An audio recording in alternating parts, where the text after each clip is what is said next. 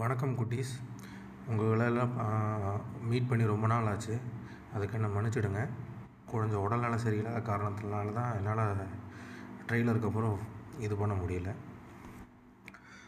நம்ம வந்து நம்ம தலைவர்கள் தலை சிறந்த தலைவர்களை பற்றி பார்க்கணுன்னு பார்க்குறோன்னு சொல்லியிருந்தோம். அது மாதிரி தான் ஒரு தலை சிறந்த தலைவர் மக்களால் போற்றப்படும் தலைவர் தான் இவர். இந்திய மக்களால் மட்டும் இல்லை உலக மக்களாலேயே போற்றப்படும் தலைவர் தான். எனக்கு ரொம்ப பிடிச்ச ஒரு அப்படின்னு சொல்லலாம். உங்களுக்கும் பிடிக்கும் அவரை. அவரை பிடிக்காதவங்க யாருமே கிடையாது. அவர் தான் நம்ம லெவன்த் பிரசிடெண்ட் அப்துல் கலாம் ஐயா அவர்கள். அவரை பற்றி தான் நம்ம பார்க்க போகிறோம் நான் ஏன் அவரை பற்றி ஃபஸ்ட்டு சொல்கிறேன்னா என்ன சொல்கிறது இந்த ஒரு டைம் பீரியடில் ஊழல் பொலிட்டிக்ஸ் எல்லாம் நம்மளுக்கு எப்படி போயிட்டுருக்குன்னு தெரியும். அந்த டைம் பீரியடில் ஒரு ஒரு தன்னலமற்ற தலைவராக வந்து இருந்திருக்கு இருந்திருக்காரு. ஒரு குழந்தைகளுக்கு ஸ்டூடெண்ட்ஸுக்கு யங்ஸ்டர்ஸுக்குன்ட்டு ஒரு ஃபேமிலிக்கு கூடி ஃபேமிலி மென்ஸ்க்கு கூடி ஒரு ஒரு எடுத்துக்காட்டாக இருந்தவர். ஊன்று உந்துதலாக இருந்தவர். அவரை பற்றி தான் நம்ம பார்க்க போகிறோம் வணக்கம் குட்டீஸ். இப்போ நம்ம பார்க்க போகிற தலைவர் அப்துல் கலாம் ஐயா அவர்கள் தான் பதினோராவது பிரசிடெண்ட் நம்ம வந்து அவர் ராமேஸ்வரத்தில் பிறந்தார். ஆயிரத்தி தொள்ளாயிரத்தி முப்பத்தொன்று அக்டோபர் பதினைந்தில் பிறந்தார். அவர் ஒரு மிகப்பெற்ற ஏழ்மையான ஃபேமிலி கஷ்டப்பட்டு படித்து மேலே வந்தார். இது எல்லாத்துக்கும் எல்லாத்துக்கும் தெரியும். நம்ம ஒரு சின்ன சின்ன ஃபேக்ட்ஸ் அப்படி அதாவது சின்ன சின்ன தகவல்கள் சுவாரஸ்யமான தகவலை அவரை பற்றி பார்க்க போகிறோம் அது உங்களுக்கு வந்து உண்டுதலாக அமையும். சரிங்களா? அவர் வந்து இந்தியாவோட பதினோராவது president bachelor first bachelor president அது போக வெஜிடேரியன் அவர். பார்த்துக்குங்க. Is the eleventh president bachelor president and vegetarian our life க வாழ்நாள் முழுவதும் குழந்தைகள் ப ஸ்டூடெண்ட்ஸ் எஜு யங்ஸ்டர்ஸ் இந்த மோ இவங்களை வந்து மோட்டிவேட் பண்ணுறதுலையே தன் வாழ்நாளை கழிச்சவர். பெருமைப்படக்கூடிய விஷயம். அடுத்த ஒரு ஃபேக்ட் அவர் வந்து படிக்கிற வயசில் ஃபேமிலி ரொம்ப கஷ்டப்பட்டாங்க. தெரு விளக்கில் தான் உட்காந்து படித்தார் இது எல்லாத்துக்கும் தெரியும். க ஆனால் நம்ம யோசிச்சு பாருங்கள் நம்மளாம் இப்போ வந்து என்னடா டியூஷன் போகிறோம் ஒரு கிளாஸ் சரியில்லை அது சரியில்லைன்னு சொல்கிறோம் ஒரு தெருவிளக்கில் உட்காந்து எந்த ஒரு இது இல்லாமல் சுயமுயற்சியில் படித்து தான் பெரிய ஆளாக இருக்கார். அப்போ நம்ம நம்ம அம்மா அப்பா கொடுக்குற எஜுகேஷனை நம்ம எந்த அளவுக்கு யூஸ் பண்ணணும்? சொல்லு சொல்லுங்கள் நல்லபடியாக படிங்க நீங்களும் ஒரு மாதிரியே. சரிங்களா? அப்போது அவர் வந்து நியூஸ் பேப்பர்லாம் வந்து கொண்டு போய் வீட்டில் போட்டிருக்காரு. நியூஸ் பேப்பர் மட்டும் இல்லை நிறைய வேலைகள் செஞ்சுருக்காரு. அதில் இந்த நியூஸ் பேப்பர் போடுற வேலையும் ஃபேமிலியை வந்து நல்லா ஹெல்ப் பண்ணுறதுக்காக நிறையா பண்ணியிருக்கார். சரிங்களா? அவர் அடுத்து அவர் அப்படியே நல்லா படித்து மேலே வர இதில்ப்போ IAF exam Indian air force exam அதில் வந்து ஒரு மயிர் இலையில அப்படின்னு சொல்லுவாங்க தெரியுமா? சின்ன கேப்பில் தான் அவர் மிஸ் பண்ணிட்டார். ஏன்னா அதில் எட்டு ஆப்பர்ச்சுனிட்டி தான் கிடச்சிருக்கு. அப்போ இந்தியா ஃபுல்லாக எவ்வளோ பேர் அப்ளை பண்ணியிருப்பாங்க அவருக்கு அவர் வந்து ஒம்பதாவது இடத்த பிடிச்சிருக்காரு. சின்ன இதில் ஏர் பைலட் ஆகிறத மிஸ் பண்ணிட்டார். அவர் யார்? நம்ம அப்துல் கலாம் ஐயா அவர்கள். சரிங்களா? அதே மாதிரி நம்ம அப்துல் கலாம் அவர்கள் வந்து அப்துல் கலாம் ஐயா அவர் வந்து நம்ம நம்மளுக்கு எல்லாத்துக்கும் தெரியும். அவர் டிஆர்டிஓவில் இருந்திருக்காரு. அப்புறம் இஸ்ரோவில் ஒர்க் பண்ணியிருக்காரு இஸ்ரோவில் ஒர்க் பண்ணுறப்போ இந்தியாவோட first satellite launching vehicle SLV three design பண்ணுறதில் அவர் தான் லீட் பண்ணியிருக்காரு டி அதுவும் சக்ஸஸ்ஃபுல்லாகவும் லான்ச்சும் பண்ணியாச்சு. அடுத்து PSLV most successful launching vehicle இந்த வேர்ல்டு பிஎஸ்எல்வி நம்ம தான். அதையும் அவர் லீட் பண்ணியிருக்காரு சரிங்களா? அது போக மிசைல் மேன் ஆஃப் இந்தியா நம்ம மிசைல் மேன் ஆஃப் இந்தியான்னு எப்படி சொல்கிறோம் சொல்லுங்கள் குட்டீஸ். அக்னி பிரித்யூ கண்டம் விட்டு கண்டம் தாவும். ஏவுகணைகள் எல்லாத்துக்கும் தந்தையே அவர் தான். இந்தியாவோட ஏவுகணையின் தந்தைன்னே சொல்லணும் அவரை. The missile man of India ஏன்னா நம்ம நம்ம சொல்கிறோம் பிரம்மோஸ் அக்னின்னு. அவர் ஒரே ஆள் தான். இந்தியாவோட பாதுகாப்பை என்ஸ் எவ்வளோ தூரம் என்ஷூர் பண்ணியிருக்காருன்னு பாருங்கள் நீங்களும் இந்தியாவோட பாதுகாப்பை என்ஷூர் பண்ணணும். ஒரு நாள் நீங்களும் பெரிய சயின்டிஸ்ட் ஆவீங்கன்னு எனக்கு நம்பிக்கை இருக்குது அப்புறம் அடுத்து அவர் என்ன சாதிச்சிருக்காரு? அக்னி பிரித்திவுக்கு அவர் தான் கண்டுபிடிச்சிருக்காரு. SLV three PSLV satellite launching vehicle அந்த சேட்டலைட் லான்ச்சிங்னா அந்த சேட்டலைட் எடுத்துகிட்டு போகும் தெரியுங்களா ராக்கெட்டு அதுக்கு இன்ஜின் எல்லாம் இருக்கலாம் அந்த வெஹிக்கிள் அவர் தான் அந்த அந்த மாடல் அந்த டிசைன் அவர் இதில் வந்து லீட் பண்ணியிருக்கார் சரிங்களா? அப்புறம் அதே மாதிரி ஒரே ஆள் உயிரோடு இருக்கும்போது பாரத ரத்னா பத்மபூஷன் பத்ம விபூஷன் எல் எல்லாம் வாங்கியிருக்காரு. எல்லா அவார்டும் வாங்கியிருக்காங்க. அவர் வாங்காத அவார்டுகளே இல்லைன்னு சொல்லலாம். நாற்பத்தெட்டு யூனிவர்சிட்டிஸ் உலகம் ஃபுல்லாக வந்து அவருக்கு டாக்டரேட் ஹானரி டாக்டரேட் பட்டம் கொடுத்துருக்காங்க. அவங்க அவரும் இவங்களை கௌரவிக்கல அவர் அந்த டாக்டரேட் பட்டம் வாங்கி அந்த யூனிவர்சிட்டி கௌரவப்படுத்தியிருக்காருன்னா நம்ம சொல்லணும். சரிங்களா? ஏன்? நம்ம வந்து இப்போ சைனா வந்து நம்ம வந்து இது பண்ணுறோம் அந்த சைனாவோட பெய்ஜிங் யூனிவர்சிட்டியே அவருக்கு டாக்டரேட் பட்டம் கொடுத்துருக்காரு. அப்போ யோசிச்சுக்கோங்க. எனிமையும் மதிக்கிறக்கூடிய ஒரு ஆள் அவர். அப்பேற்பட்ட அவர். சரிங்களா? இதெல்லாம் உங்களுக்கு மோட்டிவேஷன் சொல்கிறேன் அவர் என்னென்னா அடுத்து. அடுத்து என்ன நான் அவரை பற்றி நம்ம சொல்லணும்னா யூஎன் அவரை வந்து இறந்த நம்மளை விட்டு பிரிஞ்ச பிரிஞ்ச நாள் வந்து ரெண்டாயிரத்தி பதினஞ்சில் இது வந்து இயற்கை எழுதிட்டார். அவருக்கு பிடிச்ச ஒரு வேலை செஞ்சுக்கிட்டு உங்கள் மாதிரி நம்ம மாதிரி யங்ஸ்டர்ஸ் குழந்தைகளுக்காக ஸ்பீச் கொடுத்துக்கிட்டு இருக்கும்போதே வந்து நம்ம இயற்கை எழுதினார்.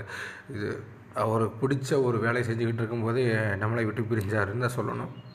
அவர் நம்மளை இயற்கை எழுதின அன்னைக்கு அந்த டேட்டை அந்த வருஷத்தில் யூஎன் வந்து அவர் பிறந்த நாளை வந்து ஸ்டூடெண்ட்ஸ் டேவாக அறிவிச்சிருக்காங்க.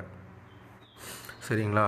அதே மாதிரி அவர் இறந்த இதில் சுவிட்சர்லாந்தில் அவர் வந்து எப்போ விசிட் பண்ணாரோ அந்த நாளை வந்து சயின்ஸ் சுவிட்சர்லாந்து சயின்ஸ் டேவாகவும் அறிவிச்சிருக்காங்க. அப்போ பாருங்கள் சு யுஎன் ஸ்டூடெண்ட்ஸ் டேவாகவும் அறிவிச்சிருக்காங்க. அவர் பிறந்த நாளை சுவிட்சர்லாந்தில் அவர் எப்போ விசிட் பண்ணாரோ அந்த நாளை வந்து சுவிட்சர்லாந்து சயின்ஸ் டேவாக இது பண்ணியிருக்காங்க அப்போ அவரோட ஒரு தனித்துவத்தை நம்ம பாராட்டணும்.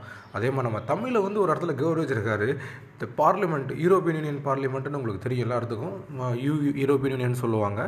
அவங்களோட கூட்டமைப்போட பார்லிமெண்ட்டில் நம்ம தமிழ் யாதும் இவரை யா வரும் கிளின்னு சொல்லிட்டு ஒரு ஒரு ச ஒரு அது மாதிரி ஒரு வாசகத்தை வந்து பாடியிருப்பார்.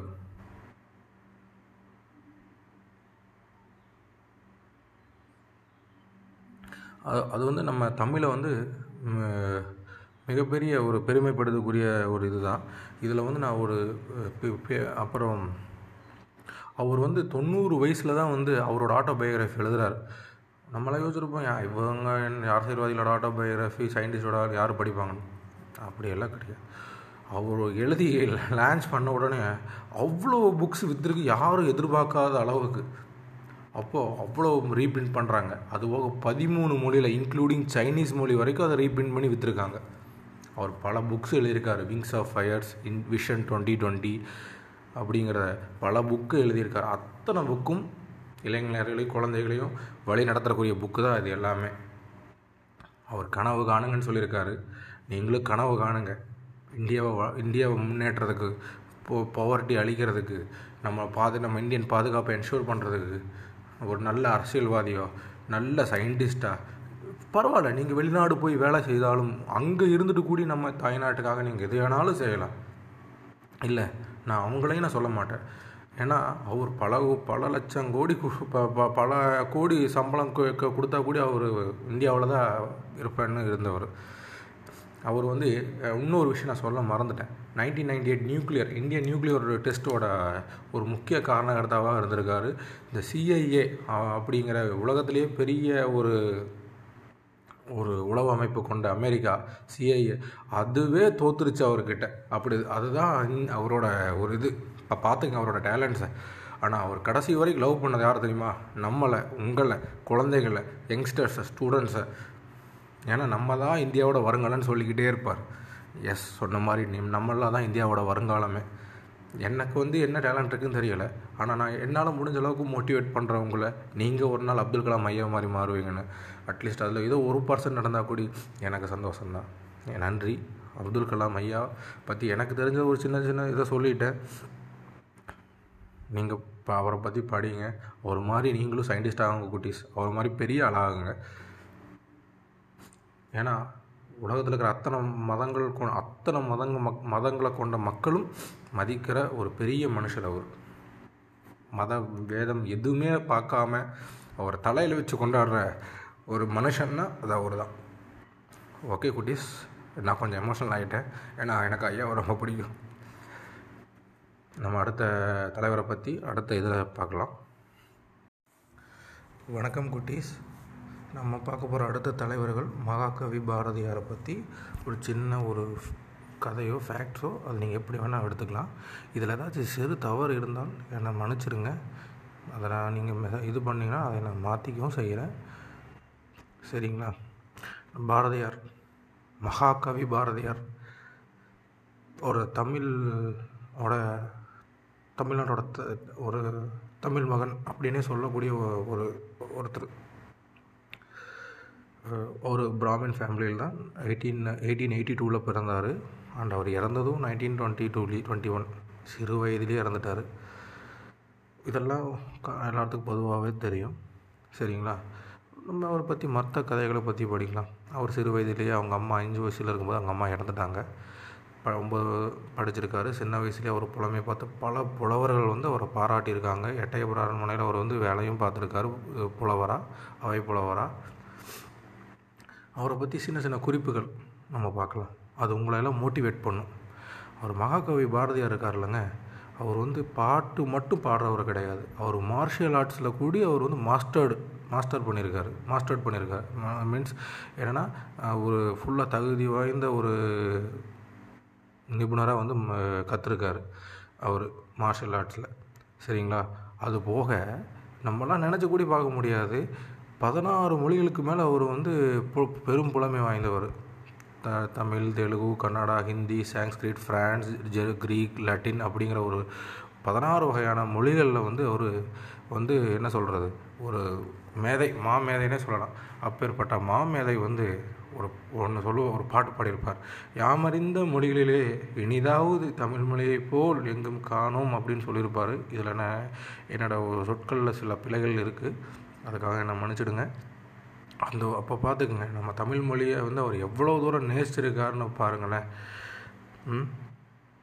அப்- அதே மாதிரி அவரோட இன்னொரு சுவாரஸ்யமான காந்திஜி இருக்கார்ல அவர் ஒரே ஒரு பாரதியார் ஒரே தடவை தான் மீட் பண்ணியிருக்காரு மெட்ராஸில் வந்து அப்போ மெட்ராஸ் மாகாணம் தான் அப்போது அப்போ வந்து ஒரு பொதுக்கூட்டம் நடக்குது பாரதியார் தலைமையில். இப்போ காந்திஜி ராஜாஜி எல்லாம் மீட்டிங்கில் இருக்காங்க. பாரதியார் அந்த வெளியே தான் இருந்திருக்காரு. அவர் நேராக உள்ளே வந்தார். மிஸ்டர் காந்தி இந்த மாதிரி ஒரு பொதுக்கூட்டம் நடக்குது நீங்கள் வந்து அட்டன் பண்ண முடியுமா? அப்படின்னு கேட்குற கேட்குறாரு அப்போ காந்தி இல்லை எனக்கு வந்து வேலை இருக்குன்னு சொல்றாரு. ஓகே நான் பார்த்துக்கிறேன் அப்படின்ட்டு அவர் போயிட்டார். அவர் போனதுக்கப்புறம் ராஜாஜி கிட்ட கேட்டிருக்காங்க யார் இவருன்னு? இவர் அப்போ தான் சொல்லியிருக்காங்க மகாகவி பாரதியார் அப்படின்னு. அவரை பற்றி சொல்லியிருக்காங்க. அப்போ க பாரதியார் சொல்லியிருக்காரு சரி காந்தி மன்னிச்சிருங்க மன்னிச்சிடுங்க காந்தி அவர்கள் சொல்லியிருக்காரு இவர் வந்து இந்தியாவோட பொக்கிஷம். இவரை பாதுகாக்கணும் நம்ம அதுக்கு நம்ம கடமை அப்படின்னு. பார்த்துக்கங்க ஒரு காந்தி அப்போ அப் காந்தி வந்து தேசத்தலைவர் தேச தேசத் தந்தைன்னு உறவு வந்து சொல்லியிரு பாரதியை பற்றி சொல்லியிருக்காரு இவர் வந்து இந்தியாவின் பொக்கிசம் அப்படின்னு சொல்லியிருக்காங்க இதெல்லாம் நம்மளுக்கு பெருமை தானே. ஆனால் அவர் இறந்தப்போ அவரோட இறுதி ஊர்வலத்தில் இருபது பேர் கூட இல்லைங்க. அவர் உடம்புல மேய்த்த மொ மே- மேலே இருந்த ஈய விட மக்கள் குறைவு அப்படின்னு ஒரு புக்கில் நான் படிச்சிருக்கேன். அந்த டைம் பீரியட் இருந்தவங்க எழுதுனது. நம்ம பாருங்களேன் நம்ம தமிழுக்கு கொடுத்த மரியாதை அப்படி அது இருக்கிறதானே காலங்காலமாக அதே மாதிரி ஜாதிகள் இல்லையடி பாப்பான்னு அப்போவே முழக்கமிட்டு பாட்டு பாடியிருக்காரு. நம்மெல்லாம் வந்து நம்ம தந்தை பெரியாரை பற்றி சொல்கிறோம் ஜாதிகள் பற்றி எல்லாத்துக்கும் முன்னோடிங்க அவர். அவர் பிராமின் அவர் அப்போவே இல்லைன்னு பாடியிருக்காரு. ஒரு நம்ம தாழ்த்தப்பட்ட சமுதாயத்தை சேர்ந்த ஒருத்தருக்கு வந்து பூணூல் வந்து முறைப்படி அனுபவித்து அவருக்கு பூணூல் போட்டு எல்லாரும் சமம் அப்படிங்கிற மாதிரி அவர் காட்டியிருப்பார். இது உண்மையான சம்பவம் தான் நீங்கள் போட்டால் கிடைக்கும். அவர் வந்து இந்திய போராட்டத்தில் கலந்துருக்காரு. பிரிட்டிஷ்காரங்க வந்து அவர் கைது வாரண்ட் பிரிவிச்சுன்னு அவர் ஃப- பாண்டிச்சேரி போயிடுறாரு.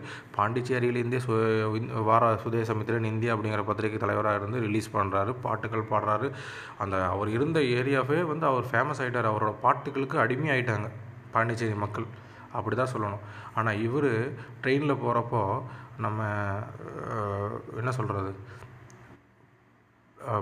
பிச்சை எடுப்பாங்க இல்லைங்க அவங்கள நான் எனக்கு சொல்கிற சங்கடமாக தான் இருக்குது பட் அவங்க பாடுற பாட்டை நல்லா இருந்துச்சுன்னா ரசித்து அதுக்கு ரசித்து அவங்கள பாராட்டுவாராம்.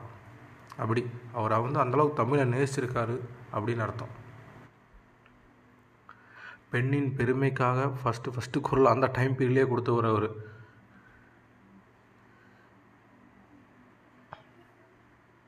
அவர் அந்த டைமில் இப்போ வந்து பொண்ணுங்களை வெளியே கூப்பிட்டு போகிறலாம் வந்து ரொம்ப ரேர் அப்போ அவர் ஒய்ஃபை வந்து அவர் தோல் மேலே கை போட்டெல்லாம் கூப்பிட்டு போயிருக்காரு. அந்த அக்ரகாரத்தில் வெளியில் நடக்கும்போது. அப்போ பெண் உரிமைக்காக அவர் எவ்வளோ தூரம் அப்போவே குரல் கொடுத்துருக்காரு. எதுவுமே ஜீரோங்கிற இடத்துல இருக்கிறப்போ அவர் மட்டும் நான் நான் அந்த அந்த ஒரு விதைன்னு ஒன்று இருக்கும் பார்த்தீங்களா அப்படி அது பெண் உரிமைக்கு அவர் தான் போட்டு சொல்கிறவர் அதே மாதிரி அவர் வந்து பட்னியாக கிடந்த நாட்களில் ஏராளம். அவருக்கு இருந்த கொஞ்சம் கொஞ்சம் சாப்பாட்டை கூடி க குருவிகளுக்கெல்லாம் தூவி விட்டுட்டு அவர் பட்னியாக இருந்த நாட்கள்லாம் ஏராளம்னு சொல்லுவாங்க. அப்போது அப்போவும் அந்த பட்னியாக இருந்துட்டு இந்திய விடுதலைக்காக அவர் போராடி இருக்கார் அவர் போராட்ட குணத்தை பாருங்கள் குட்டீஸ்.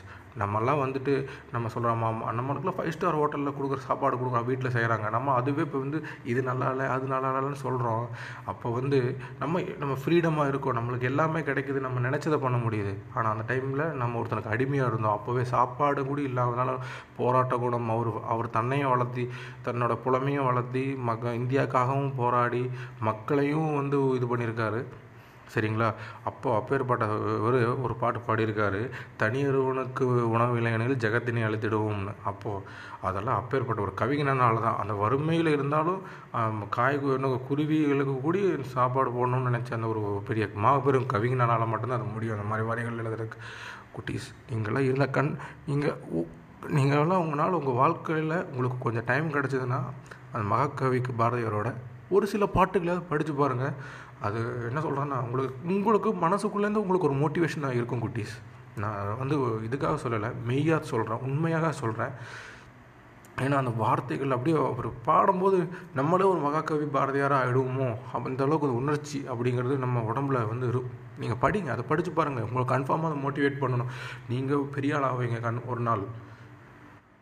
தாய் தந்தர் தாய் தந்தரே வந்து உங்களை வந்து நினச்சி பெருமைப்படுற அளவுக்கு நீங்கள் பெரிய ஆள் ஆவீங்க. சரிங்களா? இது மகாகவி பாரதியாரை பற்றி ஏதோ எனக்கு தெரிஞ்ச ஒரு இது. அவர் எப்படி இறந்தான்னு எல்லாத்துக்கும் தெரியும். அவர் ஆசையாக வந்து எப்பவுமே கொடுத்துக்கிட்டு பழங்கள் கொடுத்துக்கிட்டு இருந்த அந்த ஒரு யானை அதுவே அவரை வந்து இது பண்ணிடுச்சு. அது அவர் நம்மகிட்ட இருந்து ரொம்ப இயர்லியாகவே அவர் லைஃப் முப்பத்தைந்து வயதுகள் அரௌண்டு தான் நினைக்கிறேன். அவர் இறந்துட்டார். பட் ஆனால் அவர் முப்ப அந்த வயசுக்குள்ளே அவர் சாதிச்சது என்னமோ ஏறாலாம் அவர் இன்னும் இருபத்தொன்னில் இறந்தார். நம்ம வந்து இப்போ ரெண்டாயிரத்தி இருபத்தொன்று நூறு வருஷம் கழிச்சு கூடி நான் இப்போ பேசிக்கிட்டு இருக்கோம் நம்ம அவரை பற்றி அப்போ அவரோட என்ன சொல்கிறது அவர் எந்த அளவுக்கு விதை ஊனி இருக்காருன்னு மட்டும் பாருங்கள் குட்டீஸ். சரிங்களா? அவரோட பாட்டுகள் படிங்க. உங்களுக்கு அது என்ன சொல்கிறது நீங்கள் படிங்க குட்டீஸ் நீங்கள் படிச்சுட்டு யாரோ ஒருத்தராக எனக்கு கமெண்ட் போடுங்க.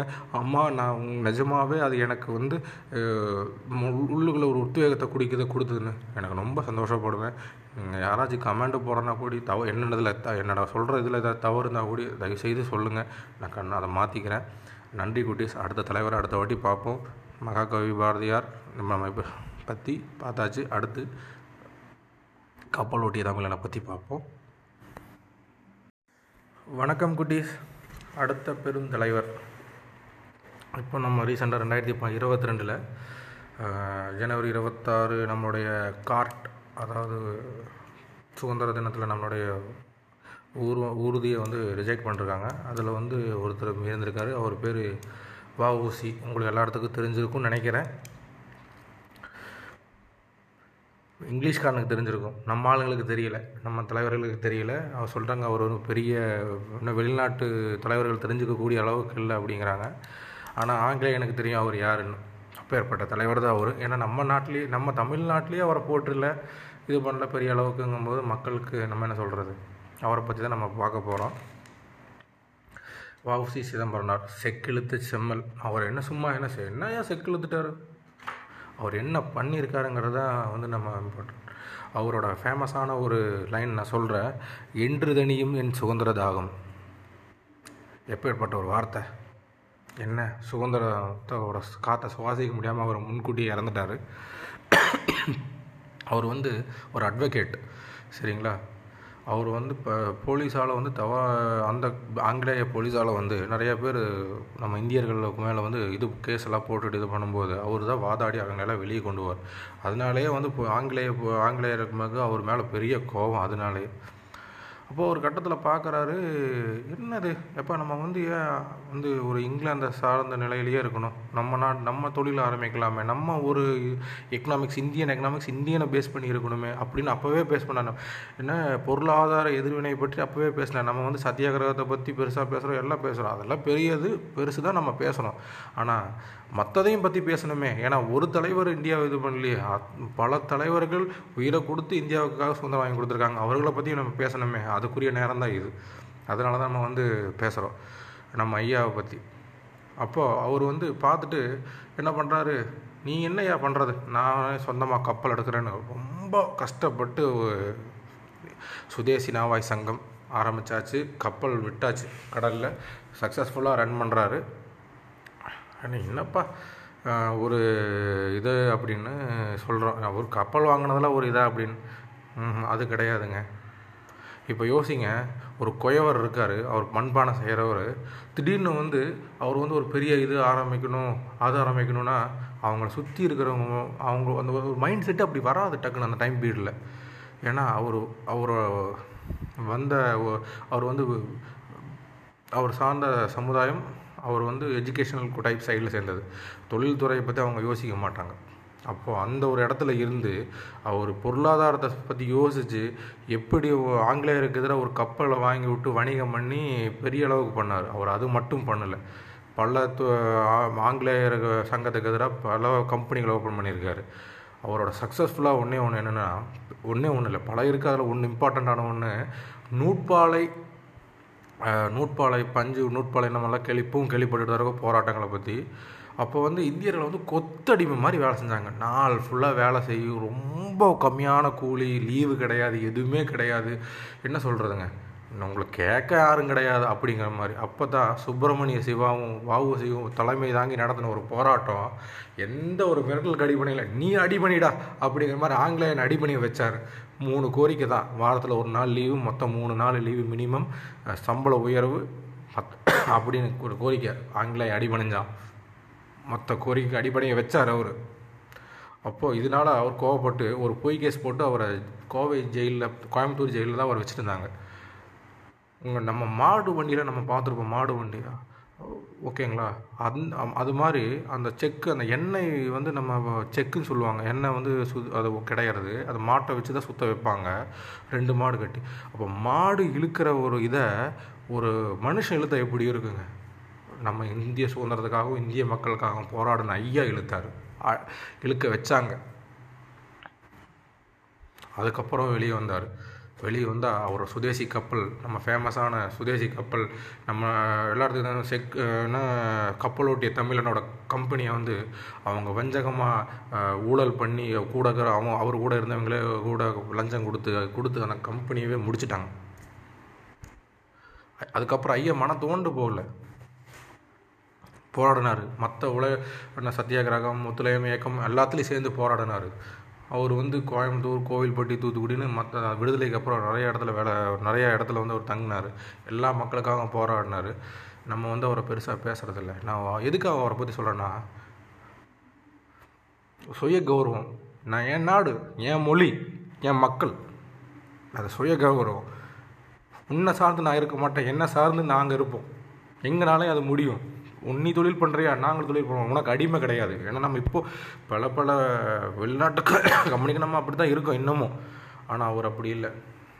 நம்ம அப்படிங்கிற ஒரு ஒரு இந்திய பொருளாதார கொள்கைகள் அப்போவே வந்து ஒரு தூக்கிட்டார். அதே மாதிரி நீங்கள் எங்கே இருந்தாலும் நம்ம நாடு நம்ம மொழி அதை என்றைக்கும் நம்ம செல்ஃப் ரெஸ்பெக்டை விட்டு கொடுக்காதீங்க குட்டீஸ்.